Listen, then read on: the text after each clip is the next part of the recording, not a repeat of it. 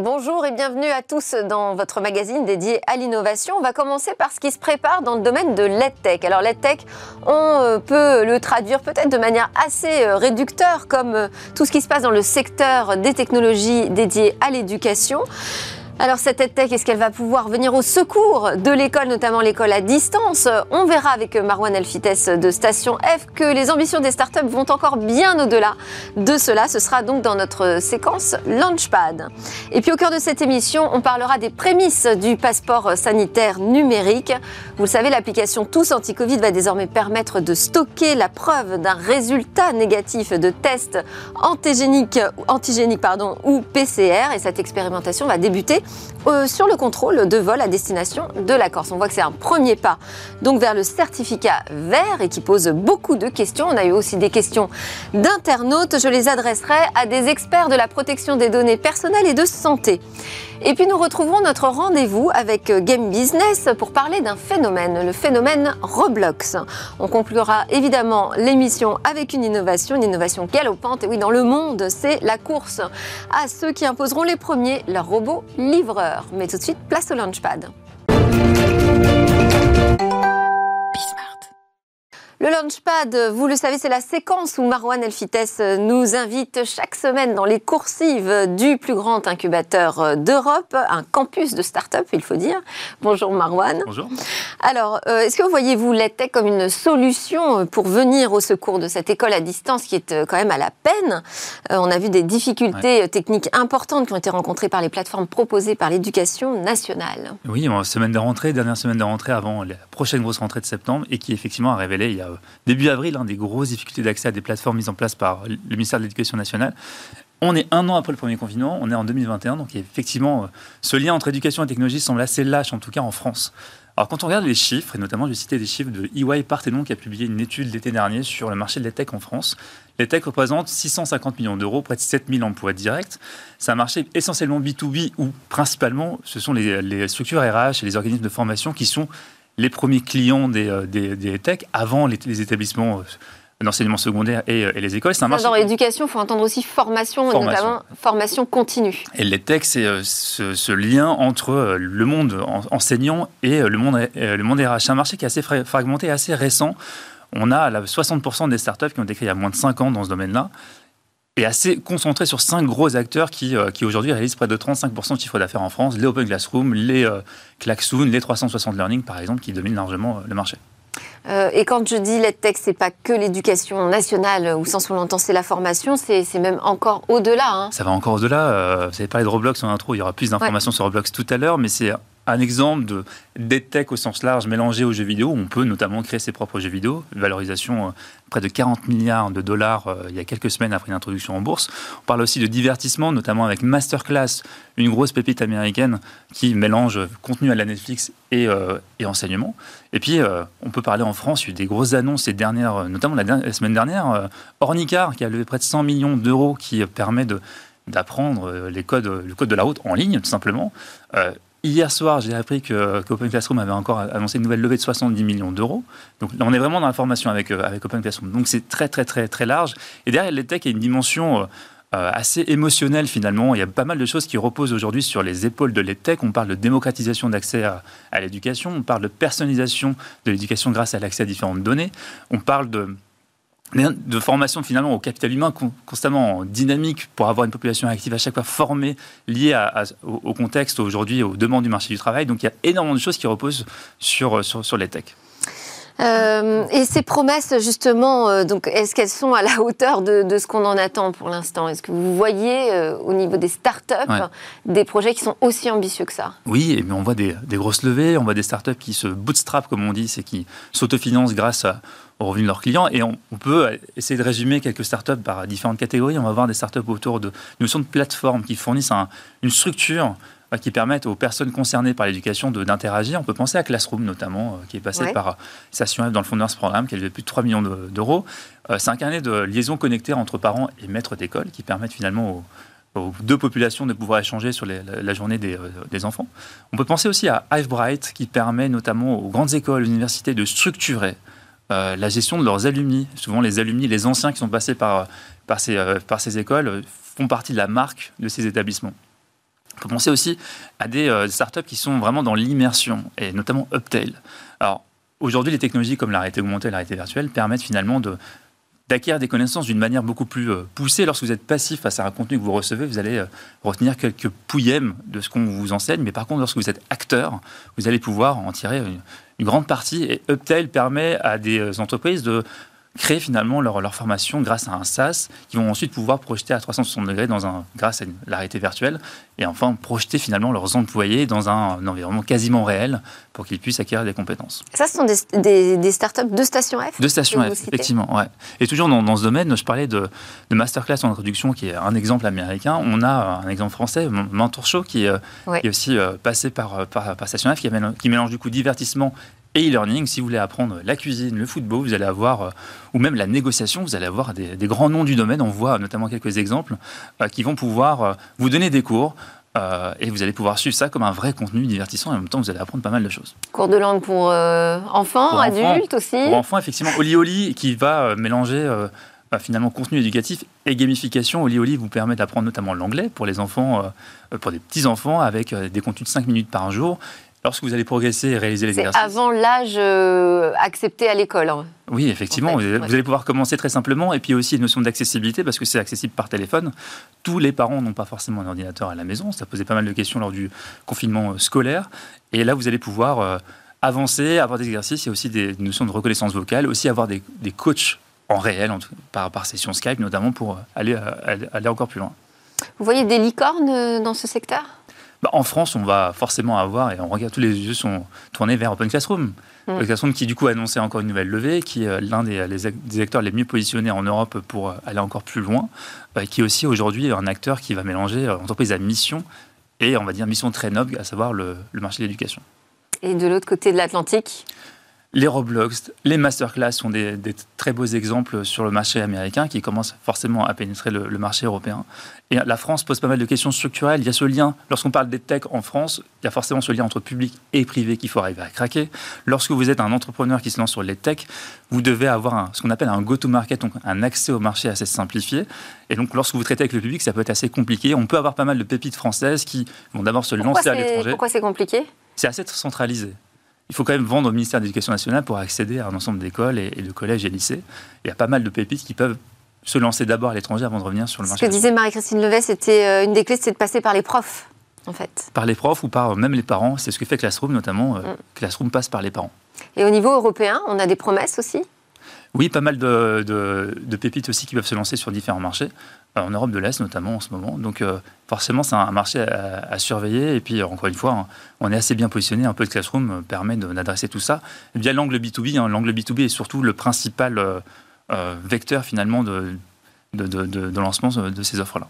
Bon, bah, très bien. On souhaite bonne chance à tous ces futurs champions. Merci beaucoup, Marwan Elfitej. Je rappelle que vous êtes responsable des programmes start-up de Station F. Alors, c'est l'heure de passer à vos questions sur euh, le pass sanitaire numérique. Alors beaucoup de questions se posent autour du pass sanitaire numérique. On va les adresser donc à nos experts. David Gruson, directeur du programme Santé Jouve, qui est un spécialiste de la numérisation pour simplifier les parcours utilisateurs et puis qui a été aussi missionné par la Commission européenne pour évaluer le modèle de certificat vert Covid. David Gruson, je rappelle aussi que vous êtes fondateur d'Ethique IA qui vise à la construction d'outils de régulation positive dans le déploiement de l'intelligence artificielle et de la robotisation en santé.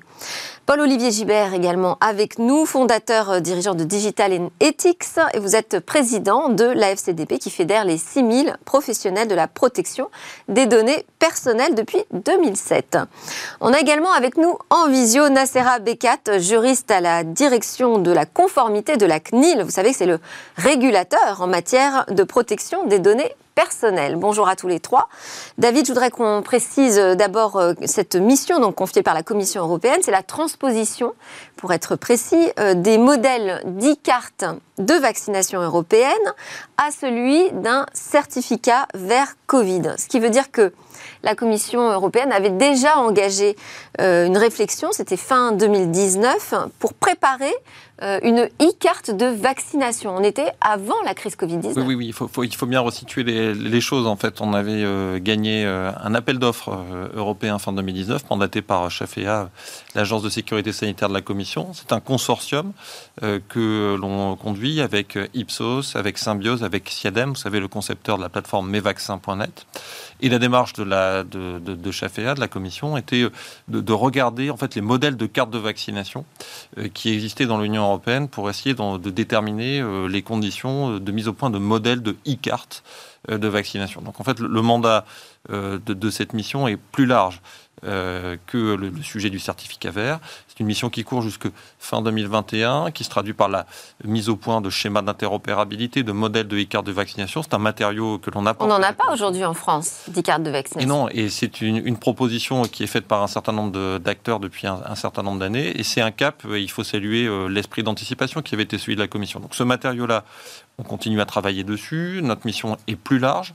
Euh, c'est une e-carte de vaccination. Les deux projets pourraient fusionner? Alors, en fait, ce qui est, important de comprendre, c'est que euh, la e-carte de vaccination, ça a vocation à être l'outil d'ensemble. Et là, on est confronté malheureusement euh, à une pandémie massive qui nécessite la mise au point d'outils ad hoc.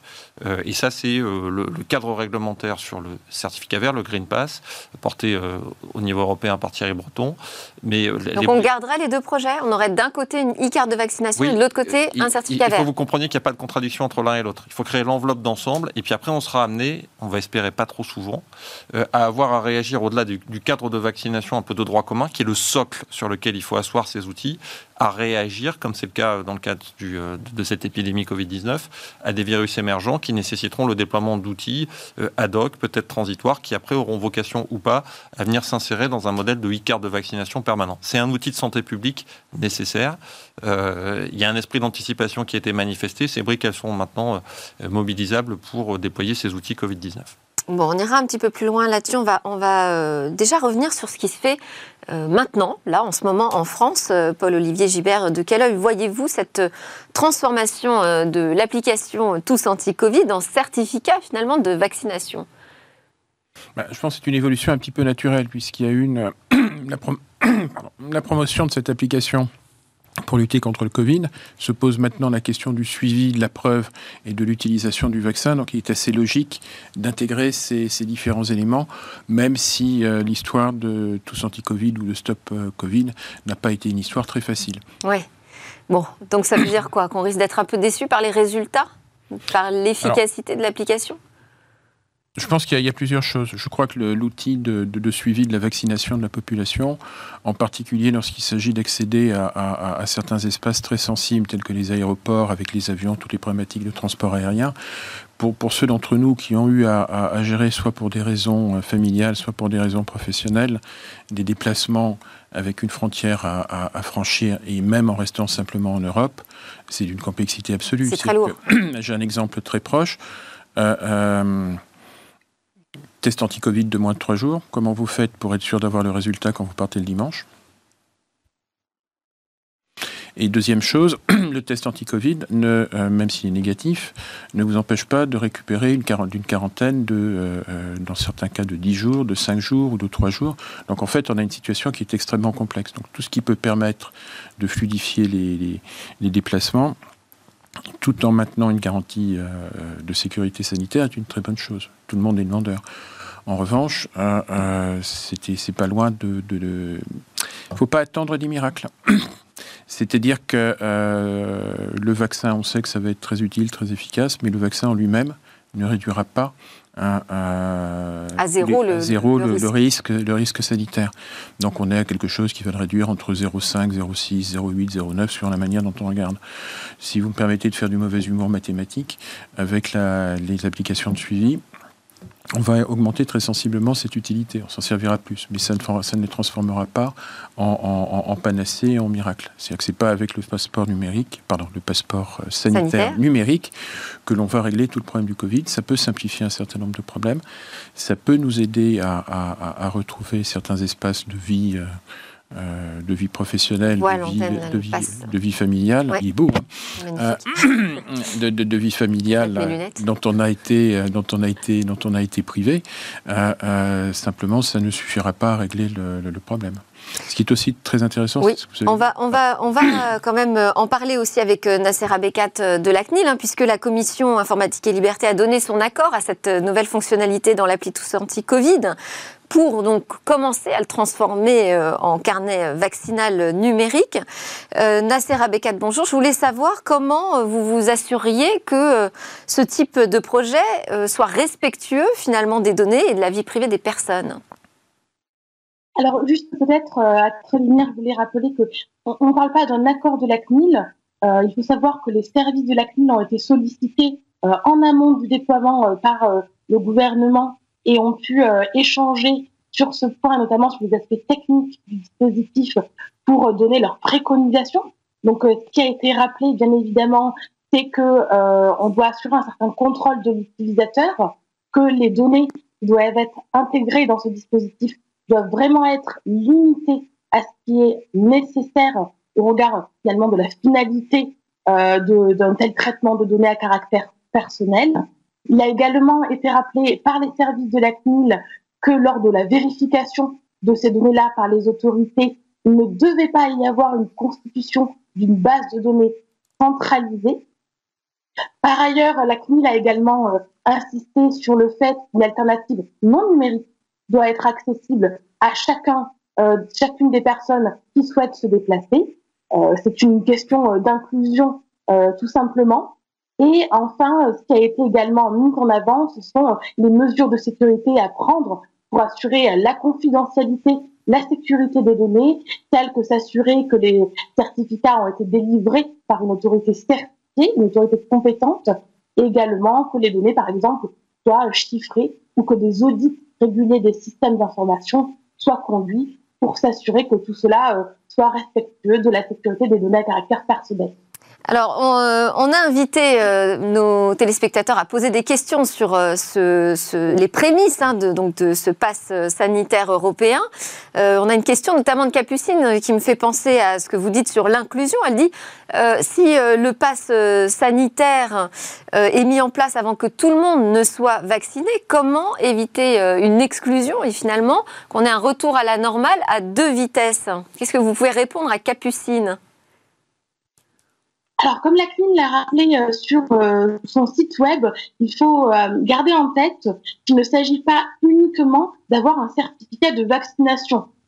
Capucine le mettait en avant, tout le monde n'est pas vacciné, tout le monde n'est pas éligible à la vaccination et en plus de cela, le vaccin n'est pas obligatoire, donc on peut choisir de ne pas se faire vacciner. Ce qui est important du coup, est ce que la CNIL a mis en avant sur son site web, qu'il y a également une possibilité d'avoir des certificats suite à un test euh, à la Covid, donc un test PCR ou un test antigénie, ou également un certificat qui atteste que la personne s'est rétablie d'une d'une infection ultérieure à la Covid-19. On appelle un certificat de rétablissement.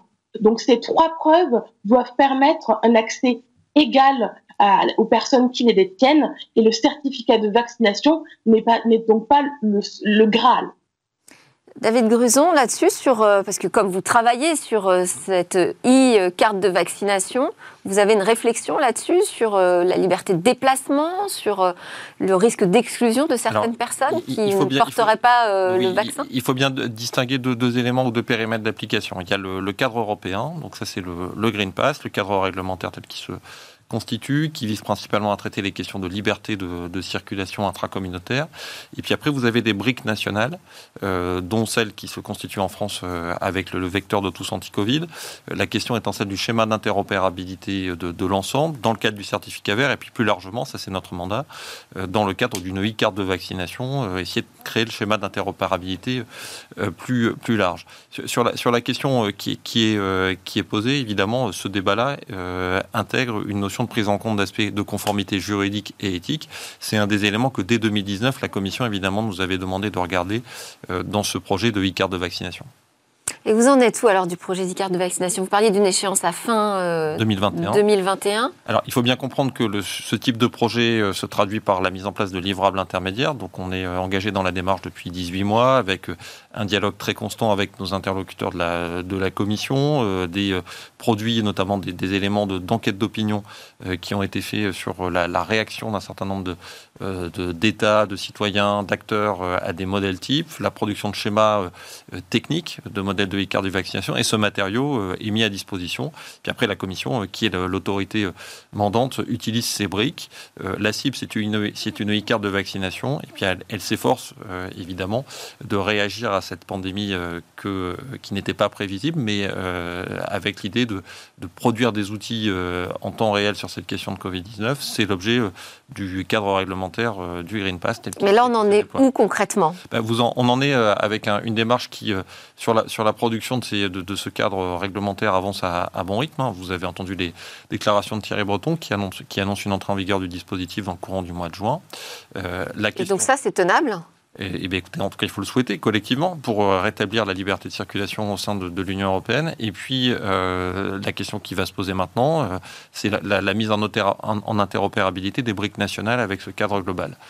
Et cette phase-là, qui est une phase... C'est ça la plus grande difficulté aujourd'hui, c'est la question de l'interopérabilité Il y a le sujet technique qui est, qui est important, des sujets de régulation juridique et éthique, et puis il ne faut pas oublier le, sujet scientifique, médical. ça, c'est un des cœurs d'expertise de, de, de, SIADEM, qui fait partie du consortium sur la e-carte de, vaccination, essayer de regarder quelles sont les règles vaccinales qui s'appliquent euh, dans les pays de l'Union. Et vous comprenez bien, quand on pose ce type de sujet, que la question, en fait, est, beaucoup plus large que celle du, Covid. On a besoin d'outils de digitaux euh, de euh, suivi de ces questions de vaccination à l'échelle du continent européen pour des questions de santé publique, pour faire face aux crises sanitaires, à celles-ci, mais aussi aux autres qui arriveront. Paul-Olivier Gibert, quelle question ça pose aujourd'hui, euh, selon vous, au regard de la protection des données euh, des citoyens, l'arrivée de, tous toutes ces transpositions euh, de documents médicaux en version numérique? Bah, Ce qui est intéressant, c'est qu'en fait, c'est un problème qui n'est pas tout à fait nouveau. C'est une question qui a démarré il y a un certain temps et, qui est même finalement assez ancienne, puisque on peut considérer que la loi de 78, c'était le passage des fichiers papier à des fichiers euh, numériques. Donc en fait, avec la création de la CNIL et la création de structures équivalentes à peu près euh, de partout au même moment. C'est comme en 1848, il y a eu des révolutions de partout.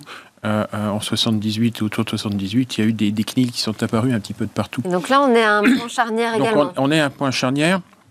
Et on a un mécanisme qui est intéressant, c'est qu'avec le Covid, on a les mécanismes d'accélération. C'est-à-dire qu'on a quelque chose qui a bloqué. Euh, euh, en venant, le, chauffeur de la voiture était un ancien agent d'escale euh, aéroportuaire qui s'était reconverti après un an de chômage technique. On a des pans entiers d'activités qui ont disparu, qui, sont, qui fonctionnent au ralenti depuis un an. Donc on a besoin de, de retrouver une possibilité d'échange interpersonnel en limitant au maximum euh, euh, les risques de transmission du, virus. Et là, effectivement, il y a une opportunité. C'est-à-dire que les, outils numériques sont beaucoup plus puissants que les outils papier. Mais ils présentent d'autres risques qu'il faut également euh, euh, encadrer et, contrôler. Alors, on va essayer de préciser encore davantage les choses avec euh, Nasser Bekat. Quelles sont concrètement les données qui sont stockées aujourd'hui dans le carnet vaccinal numérique français et qui y aura accès?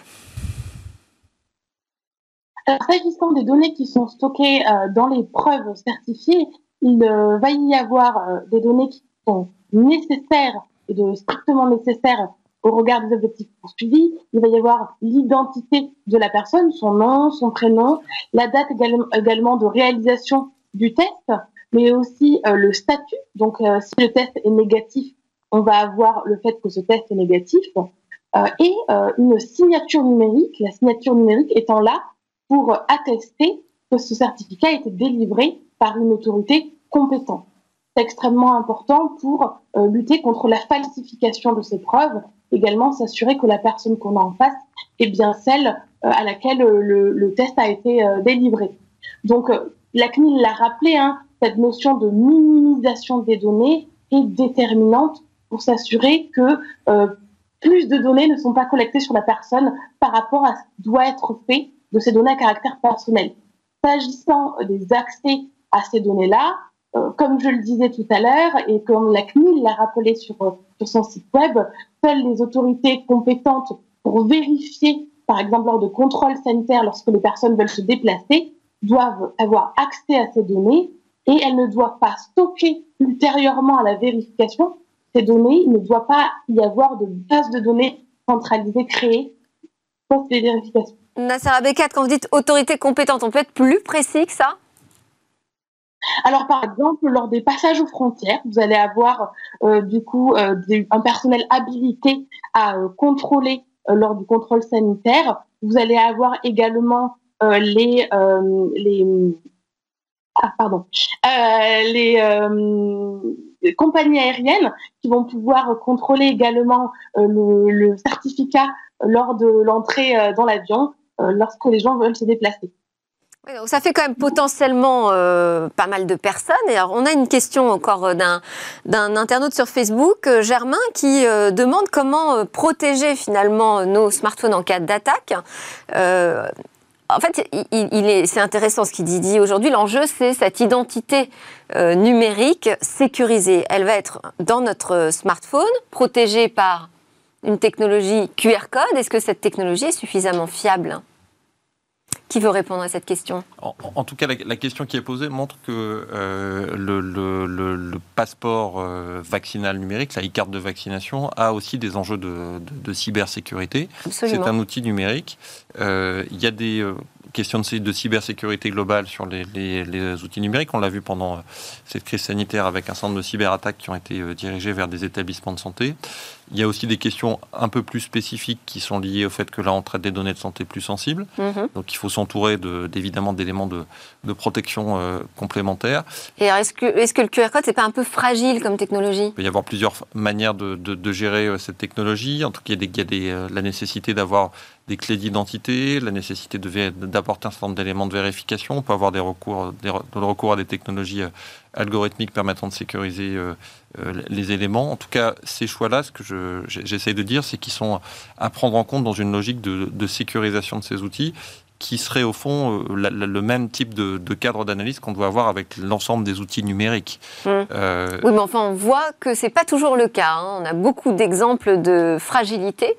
Euh, notamment dans le secteur du logiciel. Oui, sans doute. C'est pour ça qu'il faut avoir euh, une attention tout à fait particulière sur ces outils. C'est pour ça que la question de l'interopérabilisation euh, de, des systèmes au sein de, l'Union européenne est une question assez clé, parce que qui dit interopérabilité dit aussi éléments d'interfaçage, et donc il faut avoir une attention particulière sur la, sécurisation de ces, de ces points d'interface. Bon, donc vous dites à Germain, c'est pris en compte aujourd'hui en tout cas, ça fait partie des, attentions euh, très fortes euh, euh, des, porteurs de ce sujet au niveau européen. Et c'est une, préoccupation importante. Merci Germain pour cette question.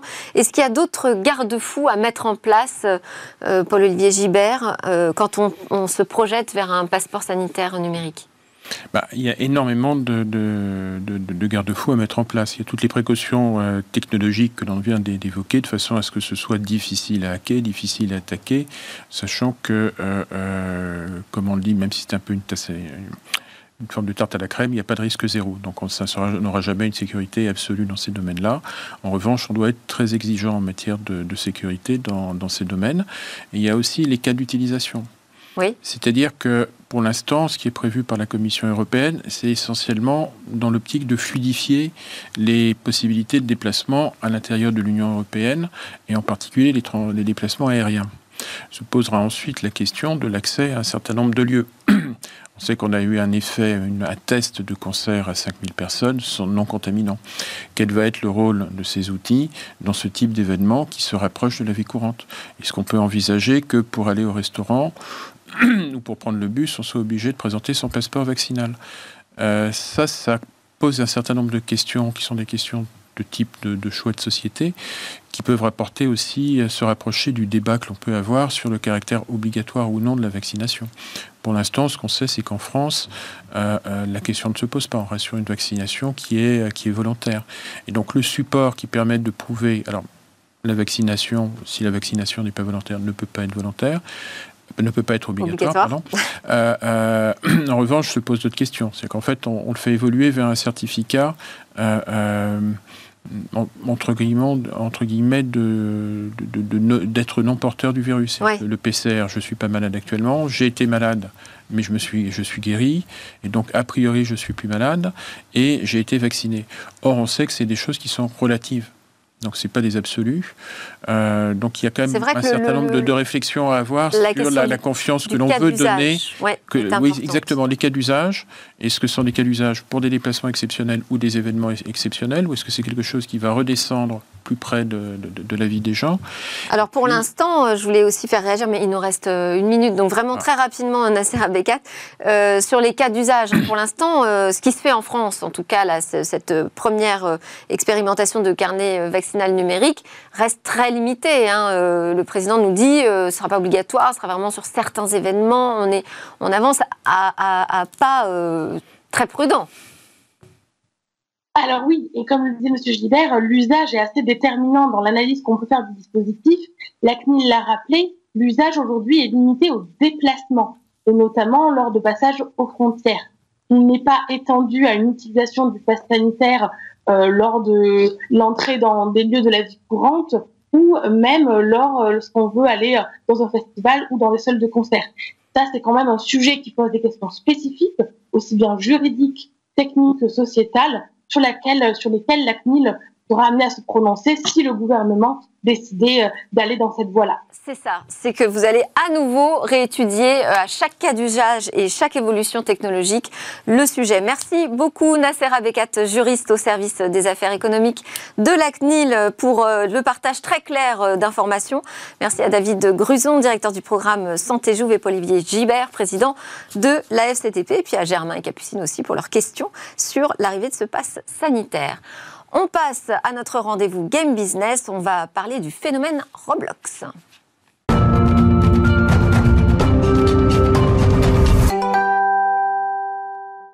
Nous voilà de retour pour la suite de Smart Tech et notre rendez-vous Game Business avec Guillaume Monteux, président de Gatsby, chroniqueur donc dans Smart Tech toutes les semaines. Bonjour Guillaume. Bonjour Delphine. Alors aujourd'hui, on va analyser le phénomène qui s'est créé autour de ce jeu Roblox. Roblox, c'est une vraie singularité dans l'industrie du jeu vidéo.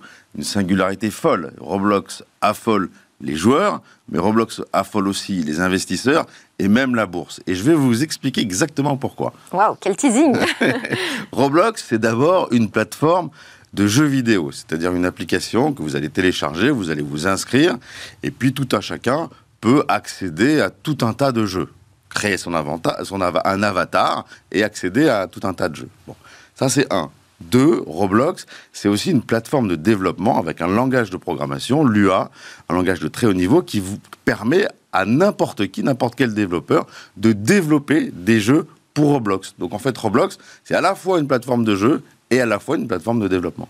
Et alors justement, quelles sont ces plateformes disponibles pour accéder au portail de jeux Roblox? Roblox, c'est plutôt du casual gaming, donc on va d'abord retrouver Roblox sur euh, nos smartphones.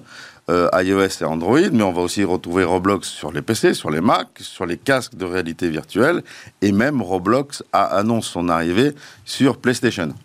Et le mode de monétisation tous les jeux euh, sur Roblox sont en free-to-play, c'est-à-dire qu'ils sont gratuits d'accès, et puis vous allez, les joueurs vont pouvoir acheter euh, des, objets virtuels dans les, dans les jeux qui leur donneront soit un look particulier, soit des avantages euh, là aussi spécifique. D'accord, assez classique. Quel est euh, l'intérêt, on va revenir sur le langage, hein, quel est l'intérêt de créer un langage propriétaire qui fonctionne que dans un environnement fermé? Alors, c'est vrai que c'est une vraie question. D'abord, le langage de l'UA est un langage très accessible.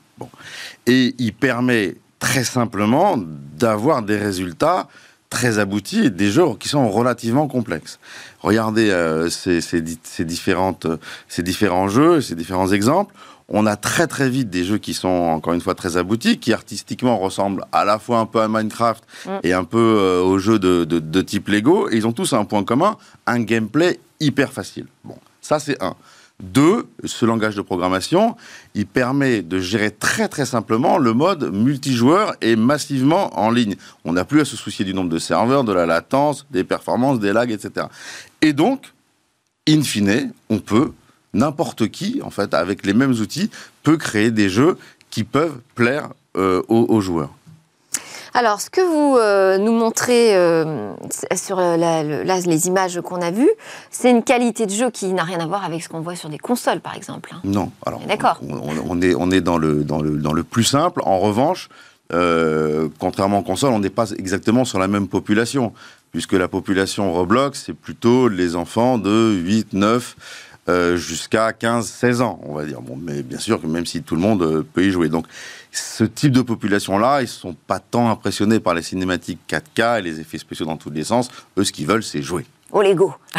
Par exemple. Et la taille de la communauté Bah, c'est le deuxième avantage de, de programmer euh, chez Roblox, c'est que vous avez une audience qui est incroyable. Plus de 110 millions d'utilisateurs actifs par, euh, par mois, et ces utilisateurs actifs par mois jouent presque tous les jours. Donc quand vous créez un jeu sur Roblox, vous avez la possibilité d'avoir euh, des grandes audiences. Typiquement les jeux qu'on vient de voir tout à l'heure, eux, ils rassemblent quelques dizaines, quelques centaines de milliers euh, de joueurs euh, tous les jours. Et donc qui dit audience, dit monétisation. Et qu'apporte Roblox dans la personnalisation de son expérience pour le joueur? Alors, ça, c'est- la caractéristique de Roblox. Vous vous souvenez, les portails de jeux classiques qu'on peut trouver sur le web, vous allez vous y inscrire, mais ce qui vous différencie euh, de- de- de- d'une autre personne, c'est votre pseudonyme. Ouais. Bon, là, dans Roblox, on va ultra caractériser son avatar. En fait, l'avatar va être vraiment la projection de soi euh, dans le monde Roblox, un peu comme Mi d'ailleurs, le- l'avatar Mi et, et la projection de soi dans, dans l'univers Nintendo, sauf que je- dans Roblox, vous allez jouer avec votre avatar. Et sur Nintendo, on va pas jouer avec Mi, on va jouer avec Mario, on va jouer avec, euh, avec différents personnages, avec Zelda. Là, vous jouez avec votre avatar. Et donc ça, ça plaît énormément à une population jeune qui effectivement va pouvoir se projeter dans son personnage au travers des différents jeux. Alors, vous avez commencé à évoquer la monétisation. On peut en savoir un peu plus sur le modèle Alors là, c'est là où c'est le génie de Roblox. Euh, dès 2016, ils ont créé une monnaie qui s'appelle le Robux. Alors avec cette monnaie, vous pouvez bien évidemment acheter tout un tas d'objets euh, virtuels. Donc elle vous pouvez dépenser cette monnaie. euh, pour votre plus grand plaisir, hein, pour, pour habiller votre, votre avatar et pour assouvir un petit peu votre, votre ego virtuel. Et puis, vous pouvez obtenir des Robux. Comment on fait pour obtenir des Robux? Ben, On peut en acheter, donc avec de la, avec de la vraie monnaie. On peut en gagner en faisant des, des choses particulières dans le jeu. Et puis, on peut en ga- en gagner si on est créateur de jeux, puisque les créateurs de jeux sont intéressés aux bénéfices des, des, qui, qui sont faits dans leur propre jeu. Il y a un partage de revenus à hauteur de 35% pour les en, créateurs en Robux. en Robux, voilà. Et, et donc, euh, les développeurs, d'ailleurs, sont, sont payés, vous avez raison, en Robux, euh, sur, sur, sur les dépenses qui sont faites dans leur jeu, sur la publicité qui sont, qui sont, qui sont faites dans leur jeu. Et avec ces Robux, soit ils peuvent faire du cash-out, c'est-à-dire qu'ils peuvent transformer ces Robux en vrai argent, soit ils peuvent dépenser, c'est là où c'est génial, leur Robux dans le monde Roblox. Et pourquoi faire Vous allez me dire, eh ben, très simple, pour faire des mises en avant de leur jeu. Pourquoi? Parce qu'il y a 40 millions de jeux sur Roblox. Et donc, pour faire connaître et pour faire savoir qu'on a un bon jeu, eh ben, il faut payer Roblox et vous payez Roblox en, en Robux. Bref, quand vous avez un bon jeu, vous, vous, vous, vous, vous, pouvez toucher du doigt le fait que être un éditeur de jeu, c'est-à-dire participer à la promotion et faire de la user acquisition, en fait, c'est pas du tout si simple que ça. Et alors, tous ces Robux euh, achetés et cette audience hein, de centaines de millions, ça doit être des éléments très forts de valorisation, évidemment. Bah, on est dans le vertige habituel euh, qu'on commence à connaître ici, des valorisations de, de studios de jeux. Roblox, créé en 2005, valait en 2018 2,5 milliards de dollars. En 2020, Roblox vaut 4 milliards de dollars et ils viennent de rentrer en bourse il y a quelques mois. La valorisation est passée de 2,5 à 4. Aujourd'hui, elle fait 39 milliards de dollars. Merci beaucoup, Guillaume Monteux, président de Gatsby. Merci Delphine. À suivre, c'est l'innovation avec des robots livre- livreurs qui sont prêts à débarquer dans les rues.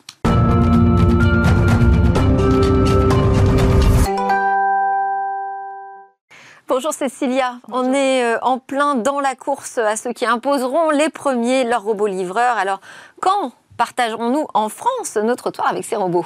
Pour l'instant, c'est pas encore prêt. La France euh, n'a pas créé de cadre législatif de réglementation spécifique pour l'usage des robots livreurs sur l'espace public urbain, autrement dit dans les rues et sur les trottoirs. Pourtant, la technologie est là. Euh, par exemple, la société française Twins, elle, euh, a créé un robot, a déjà créé un robot autonome, on s'en rappelle, capable de nous assister quand on fait les courses. En 2017, elle le testait déjà euh, dans une enseigne de Franprix. Et son fonctionnement était assez impressionnant. Pas besoin de programmer euh, le droïde via une application. L'utilisateur appuyait simplement sur le bouton Follow Me qui permettait euh, au droïde de s'appairer à la personne par reconnaissance visuelle. Et ainsi, le robot était capable de suivre le consommateur. Et de l'aider à porter ses courses. Exactement. En fait, on déposait les courses dans le robot et il nous accompagnait du rayon jusqu'à la maison. Il était capable de s'adapter à la démarche de l'utilisateur grâce à une association eh bien, de capteurs et de caméras. Alors pour ce test, le robot était accompagné d'un employé du magasin. Je l'ai dit en introduction, la réglementation ne l'autorisait pas à rentrer tout seul dans la rue jusqu'au magasin, ce qui a dû aussi peut-être euh, mettre un terme à cette expérimentation, car même si elle a été réussie, ensuite, plus de nouvelles de ce robot. Alors, autre exemple français, la Poste aussi a expérimenté son robot de livraison pour aider les facteurs, pour les accompagner. C'est la société Effidence qui avait mis au point cette technologie qui ressemblait plutôt à une palette mobile, mais là encore, son déploiement concerne aujourd'hui seulement les entrepôts. On ne voit toujours pas euh, de robots arriver dans les rues, alors qu'aux États-Unis, pendant ce temps-là, la réglementation s'est assouplie. Alors, quelques exemples concrets. Oui. Pour commencer, il faut, il faut savoir que euh, pour les autorités, dès que les robots euh, sont arrivés, ils les ont assimilés à des robots, à, des palettes mobiles, ce qui a permis leur euh, exploitation en premier lieu. Et puis les États sont allés plus loin, comme la Virginie, qui ont qualifié ces robots de dispositifs électriques de livraison personnelle. Et aujourd'hui, 10 États déjà autorisent la présence de ces robots autonomes au milieu même des piétons. Hein. Donc l'avancée est énorme par rapport à la France. Donc de l'autre côté de l'Atlantique, on a vu apparaître précisément pendant la pandémie beaucoup de ces technologies. Par exemple, sur le campus de l'université de Denver, le robot KiwiBot, soutenu euh, par la société Sodexo, va livrer des repas aux étudiants qui ont juste à commander. Et le robot, vous le voyez hein, sur les images, retrouve l'étudiant qui a juste à valider sur son application mobile euh, la commande pour récupérer euh, son repas. Et puis en 2020, autre exemple encore plus parlant, c'est celui de la start-up Nouro. Nouro 2 est devenu le premier véhicule de livraison sans conducteur à recevoir l'approbation fédérale américaine. Résultat, c'est un petit véhicule autonome qui livre des pizzas. Il traverse les rues, vous le voyez à l'image pour livrer des pizzas. Euh, les produits sont gardés en bonne température. Il y a tout un tas de technologies pour accompagner euh, ce produit. Et une fois le robot arrivé à bon port, il suffit d'entrer en code PIN. Bon, et puis euh, on verra évidemment que ces robots ne transporteront pas que des pizzas. Tout ça est en train de bouger. Exactement, très, exactement. Merci Mais en France, il faut que la législation évolue pour qu'on les voit ailleurs. Qu'on soit peut-être un peu plus malin là-dessus. Merci Cécilia, merci à tous de nous avoir suivis. C'est la fin de Smart Tech à suivre le lab ou pitch les entreprises du numérique. Moi je vous dis à demain.